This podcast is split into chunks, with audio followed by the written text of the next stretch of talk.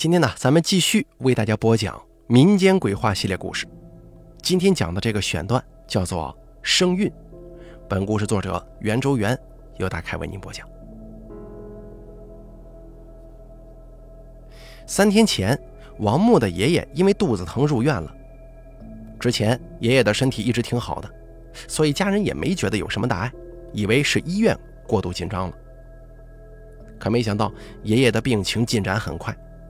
刚进医院的时候，人还是清醒的，可第二天就开始迷糊了。医生诊断可能是急性肠梗阻或者肠癌，因为太长时间没排便了，要尽快剖开肚子进行手术。王木家人托了各种关系，找了其他医院的权威医生看了病案，也得出了同样的结论，只能尝试把肚子打开。如果是普通肠梗阻，那么就可以直接切除病灶。如果是癌症，并且已经扩散了，那就没办法了。王木小时候一直跟爷爷一起生活，跟爷爷十分亲近。他对爷爷这场突如其来的大病完全没有任何心理准备。他找田姨给爷爷看了一下，田姨说爷爷今年有一个很难过的坎儿。虽然说的特别委婉，但王木也知道是什么意思。王木不死心。他跟莫师傅学命理风水已经有一段时间了，算命也有一定的水平。他亲自排了一下他爷爷的命盘，仔细地分析了一番，果然发现他爷爷八十一岁的时候有一个很难跨过的大坎儿。如果在命盘当中看到这样的信息，基本就可以作为判断阳寿的依据了。王木抱着最后一线希望找到了莫师傅。希望莫师傅能够想想办法救救他的爷爷。可不巧的是，莫师傅这几天都在香港出差，只能通过手机跟他联系。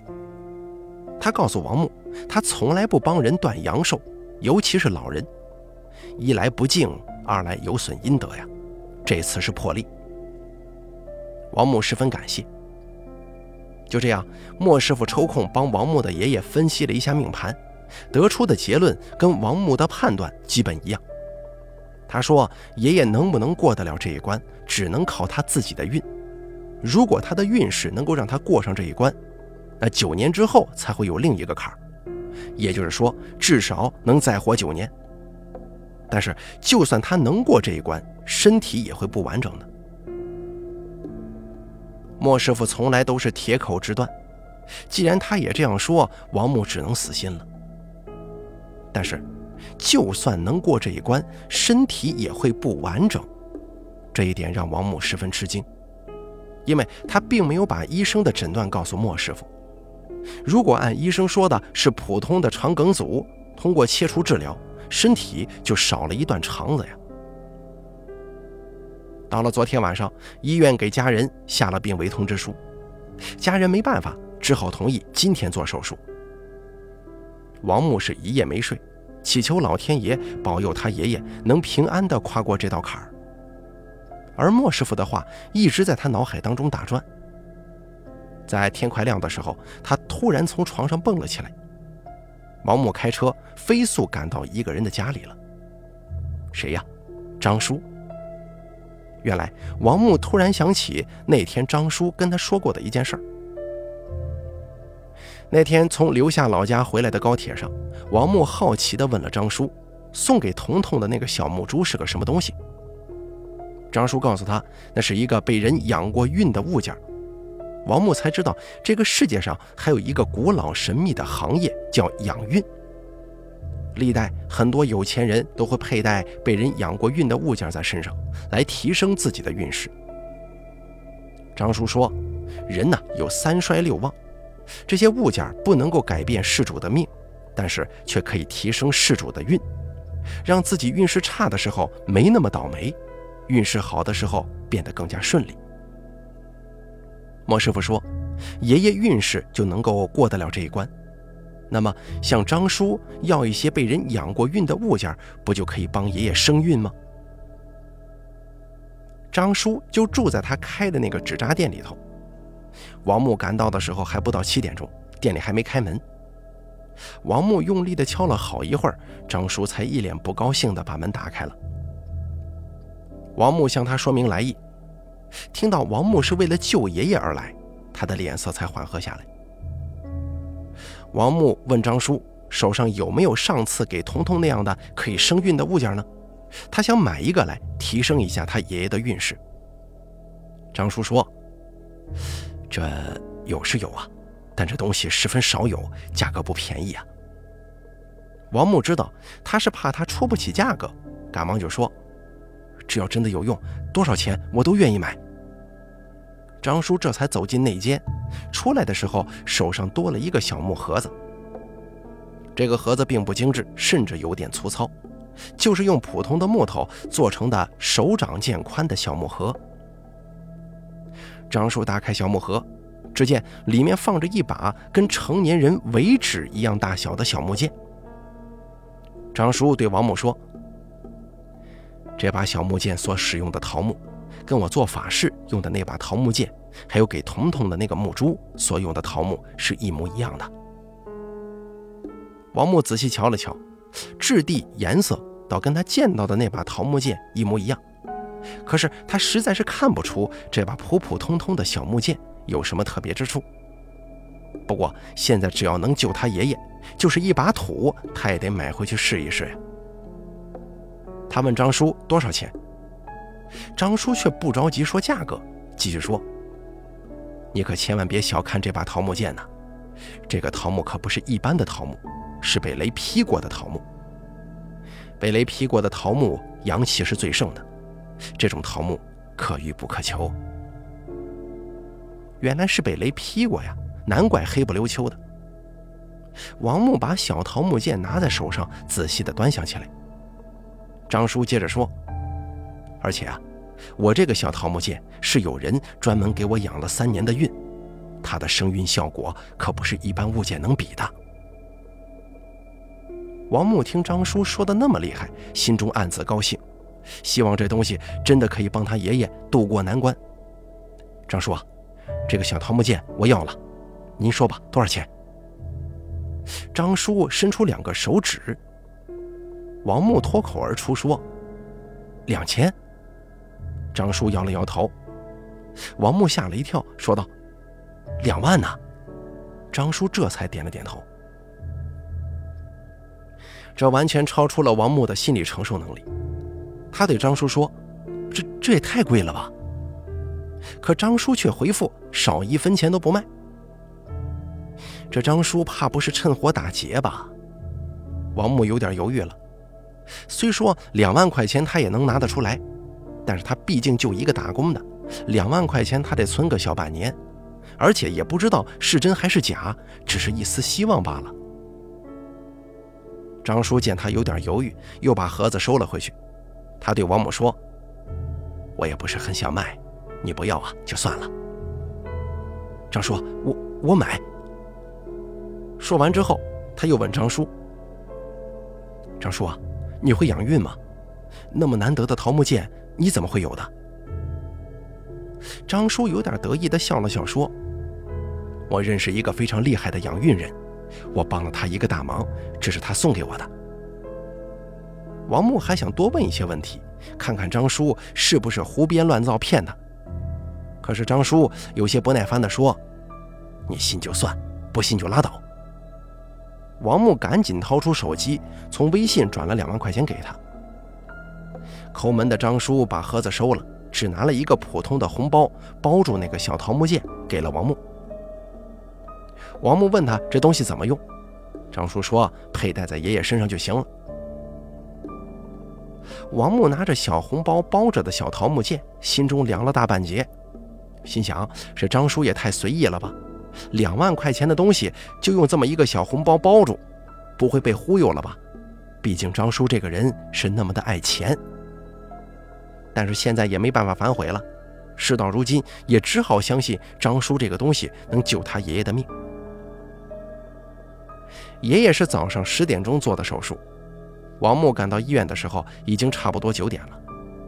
他简单的跟父母解释了一下，说是专门求来帮爷爷生孕的物件，就用红绳把小桃木剑绑在爷爷的右脚踝上。十点钟，王木的爷爷被推进了手术室，一直到了十二点，主刀医生才拿着一个透明的盒子出来，对王木家属通报情况。透明盒子里是一段血淋淋的肠子，医生指着里面的一些肉疙瘩说道：“病人大肠里长了息肉，因为太大堵住了肠子，导致病人无法排便。刚才剖开肚子，情况已经很危急了，再晚一点啊，大肠可能就会坏死。”王木抢着问：“那我爷爷现在情况怎么样了？”病人麻药还没过呢，等一下清醒了，观察一下没问题，就会转到病房去。病人这种情况做手术本来就是很危险的，可是呢，这次手术很顺利，做的也很成功，放心吧。听了医生的话，王木家人才长长的松了口气，王木也高兴的跳了起来。不管是不是张叔的那把小桃木剑起了作用，爷爷总算是平安无事了，也不枉费他花了这两万块钱。一个星期后，王木爷爷顺利出院了。医生都说从来没见过康复速度那么快的老人。又过了半个月，王木的爷爷就恢复的跟生病之前一样了。王木叮嘱爷爷一定要把小桃木剑带在身上。虽然爷爷的康复表现超出了一般情况，但王木对养运这个说法还是半信半疑的。不过三个月后的一次经历，让王木不得不相信，养运是真实存在的。事情的起因是王木所在的公司老板谭总，他的老爸生病住院了，情况挺不好。因为听说王木用一些道上的方法帮自己的爷爷逃过一劫，就找到了王木。王木一五一十的把事情的全部经过告诉了谭总，谭总当下就决定让王木带他去张叔家，他也给他爸爸买个桃木剑试试。平常难得有机会替老板跑腿帮忙，王木是既高兴又紧张。高兴的是，如果这次能帮上谭总的大忙，那日后自己在公司的地位自然是不可同日而语啊。紧张的是，如果这回事情搞砸了，那自己以后在公司就难混喽。谭总是外地人，到了张叔家，王木又自然当起了翻译，他把来意就跟张叔说了一遍。问他还有没有小桃木剑之类的可以生运的物件，张叔却直接说没有了。王木把张叔的话转告给谭总，谭总一脸失望，让他好不尴尬。突然，王木想起张叔上次说认识养运的人，就问道：“哎，张叔，你上次不是说认识养运的人吗？能不能介绍介绍，我们认识一下，我们跟他买。”张叔却摆了摆手说：“你们买不起的。”王木听了觉得很无语。这个张叔肯定是常年在镇上跟人打交道多了，没见过有钱人。他要是知道谭总有多少身家，绝对不会这样说。王木鼓起勇气把张叔的话翻译给谭总听。谭总果然被气笑了。他让司机小江拿了两千元现金给张叔，又让王木告诉张叔。只管介绍他们认识，买不买得起那是他的事儿。张叔呢，这才乐滋滋的给王木了一个电话，告诉他这个人叫老秦。王木当时就用自己的手机拨通了老秦的电话，只听手机里传来一声低沉又略带警惕的声音：“喂，谁呀？”王木把手机递到张叔的嘴边，两个人用另外一种乡音说起了话。难怪他之前一直觉得张叔的口音不像本地人。王木认真的听了听，只猜出了几个字，等于听不懂。就一会儿，张叔就用本地话告诉王木说：“可以了。”老秦说的是不太标准的普通话，谭总在一旁也能听懂。本来王木想问一些关于养运的问题，但老秦却很警惕地打断了他，说：“一切要等见面再详细说明。”谭总说他比较着急，价格不是问题，想早点见面。老秦沉默了一会儿，说：“那就明天晚上吧，你定好地方，我去找你。”谭总当下就让小江在本市的一个有名的中餐厅北苑订好明天晚上六点的包房，让王木把时间地点发给老秦。王木刚发完信息，谭总就接到了一个电话。王木从他简短的几句话语当中得知，电话是医院打来的，并且不是什么好消息。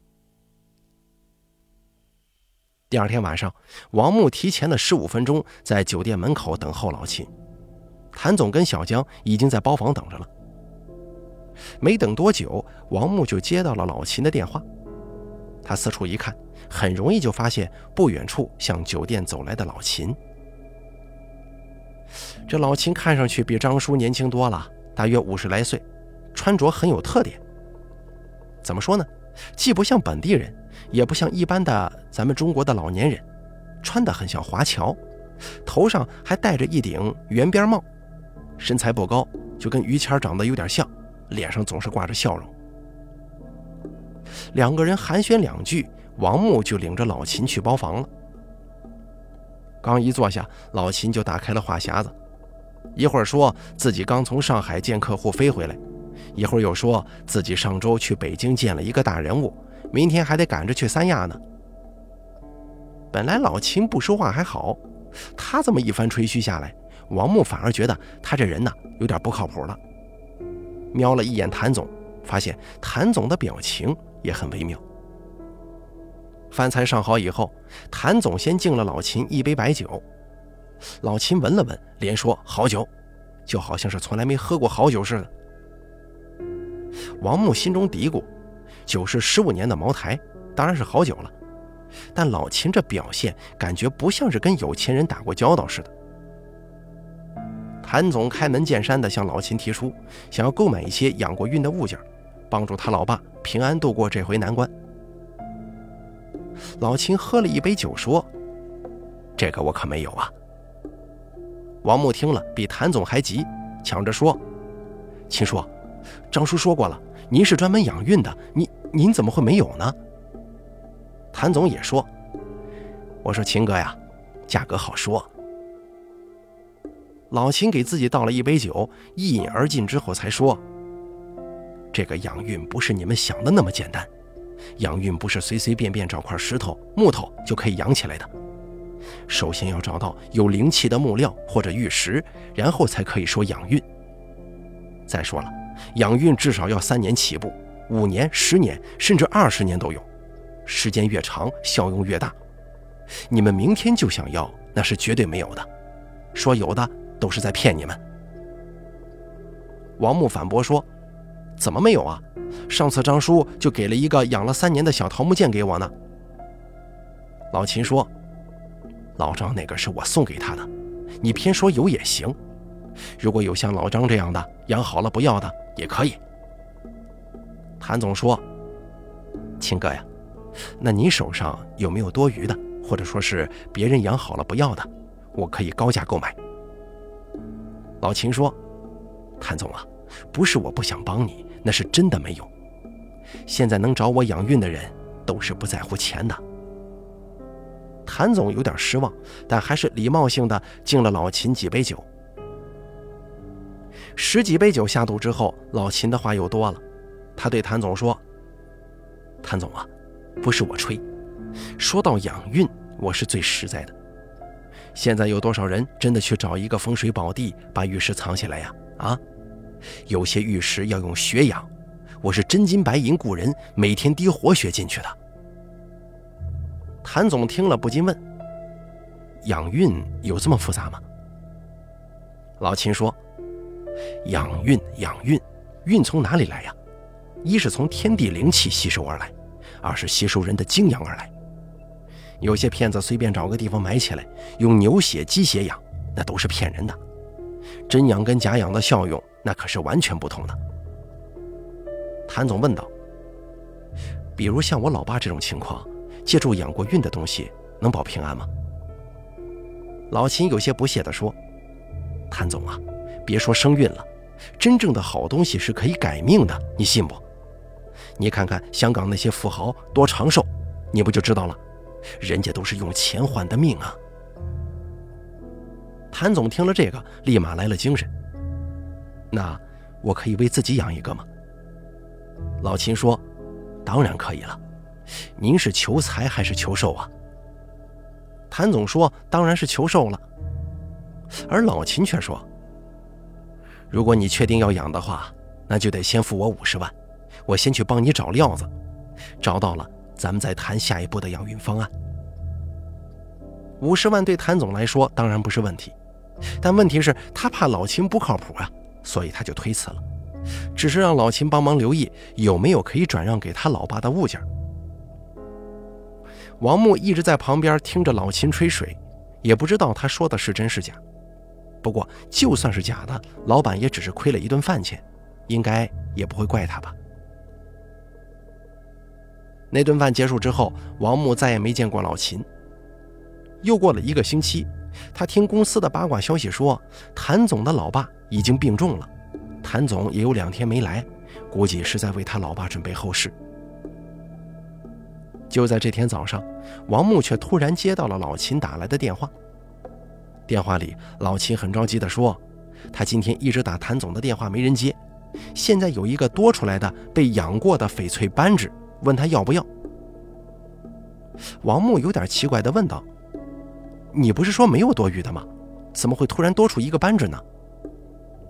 老秦解释说：“这个扳指本来是给一个公司老总养的。”但是前天呢，突然那个老板因为犯罪被抓了，尾款还没给他，所以这才多出来的。王木一时也不知道怎么办好，就对老秦说了实话：“我听说谭总老爸的情况不是很好，现在有可能在料理后事呢。”老秦喊他赶紧找到谭总，说这个扳指是下了血本，养运有五年多了，只要没断气儿，都有起死回生的功效。王木听了，才打电话给小江，问了一下谭总老爸的情况。小江说，谭总老爸只剩下一口气儿了，谭总准备把他接回家，准备后事，现在在办手续呢。王木叮嘱小江，必须第一时间把他说的情况告诉谭总。过了大概有五分钟吧，小江就打来电话问王木在哪儿。谭总已经跟老秦谈妥了。让他接上王木去张叔家把扳指取回来。王木就在公司，没等十分钟，小江就到了。王木上车之后，两个人就直奔张叔家。平常王木都要开五十分钟的路程，小江用了不到三十分钟就到了。路上，王木打听了一下这个扳指要多少钱。小江伸出了一个手掌，王木说：“哟，五十万呢。”小江摇了摇头，王木惊的舌头有点打结，说道：“五百万吗？”小江这才点的头，说：“谭总啊，已经让财务转账给老秦了。”我的老天爷，老秦这生意可真是三年不开张，开张吃三年呢。王木说：“谭总就不怕被忽悠吗？万一真的被忽悠了，他也脱不了干系，所以王木比较紧张。”小江说：“谭总说了，就算是假的，算是给老爷子厚葬了。这有钱人的思维果然不一样。”到了纸扎店的时候，老秦跟张叔正坐在两个小竹凳上聊天，见王木他们来了，才笑眯眯地迎了过来。王木也不多说，直接就说是谭总让他们来取东西的。老秦就从他的小包里小心翼翼地掏出了一个小方盒子。这个方盒大小跟一般装戒指的盒子差不多，但是全身漆黑，看不出是用什么木料做的。但是比张叔装桃木剑的那个盒子可精致多了。老秦把方盒打开，里面是一只晶莹剔透的扳指。王木刚一看上去没觉得什么特别的，可是再一看，又觉得这扳指里面好像有东西在流动。他以为自己是眼花了。抹了抹眼睛再看，还是一样。王母心中暗暗称奇呀。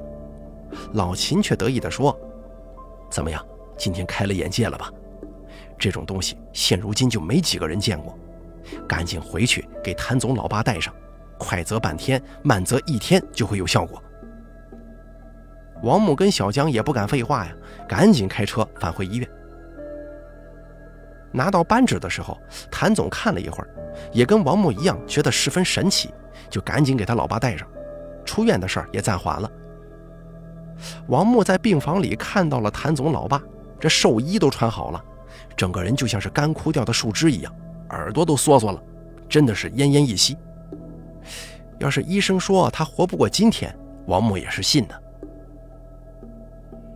王木本来对老秦的扳指抱了一丝希望，但是一看老头这种状态，心中也凉了半截呀。谭总估计就是买个心理安慰罢了。王木在医院待了一会儿，就离开了。在凌晨一点多的时候，王木突然被一个电话吵醒了，他恼火地接起电话，发现是小江打来的。他心中咯噔一声，坏事了，估计是谭总的老爸去世了。不料一接电话，小江却十分激动地说：“哎，木哥，那枚扳指太神奇了！今天下午谭总老爸的指标就突然蹭蹭地往上升了，到了夜里，医生说病情又有好转了。”王木简直不敢相信自己的耳朵，再三确认：“真的？你你确定是真的吗？”小江说：“我确定是真的，当时我人就在现场。”是谭总让我打电话把这个好消息告诉你的。王木听了之后，既感到开心，又感到不可思议。就这样，一个月之后，谭总老爸竟然康复出院了，谭总也十分高兴，给全公司的人多发了一个月的奖金，还升了王木的职，给了他一个大红包呢。好了，咱们本期故事生运就说到这儿了，感谢您的收听。本故事作者袁周元由大凯为您播讲。